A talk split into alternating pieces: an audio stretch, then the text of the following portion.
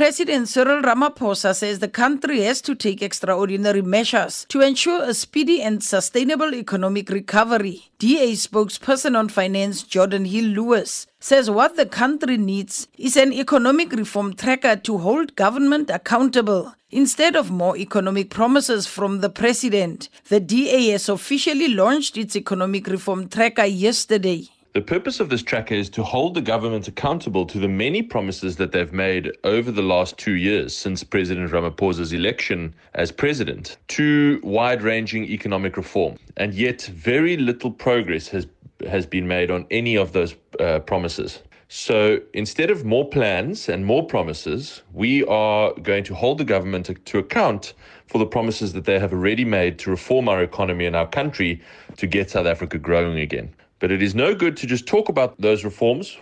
The government must make progress. And that is why we are launching this tracker so that we can keep track of exactly what progress is being made on reform and hold the government to account where no progress is being made. IFP MP and spokesperson on finance and public enterprises, Inkosi Mzamo Buthelezi says one of the main issues in the president's address should focus on how government will tackle corruption. South Africa's problem does not need many plans and strategies, but a will to address the real problem, which is the rot that is in the system. For example, recently, billions of rands were allocated for COVID 19.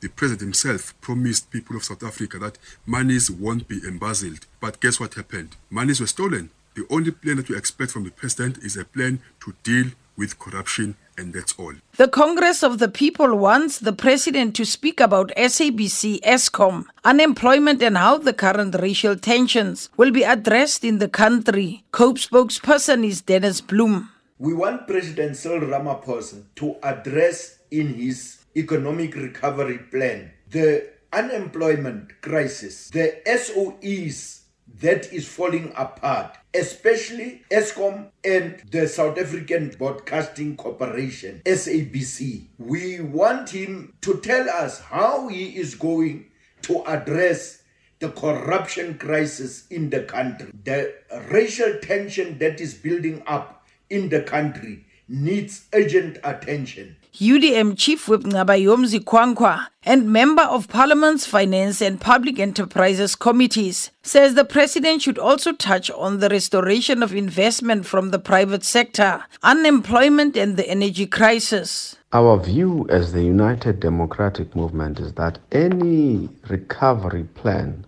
that is worth its salt should speak to first and foremost job creation. It should seek to address job creation as millions of South Africans are unemployed and millions more have lost hope about ever being able to find a job.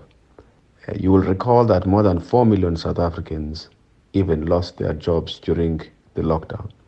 The President's recovery plan should also contain ways in which this government is going to ensure that it encourages the private sector to do away with its investment strike so that they can start investing in the economy.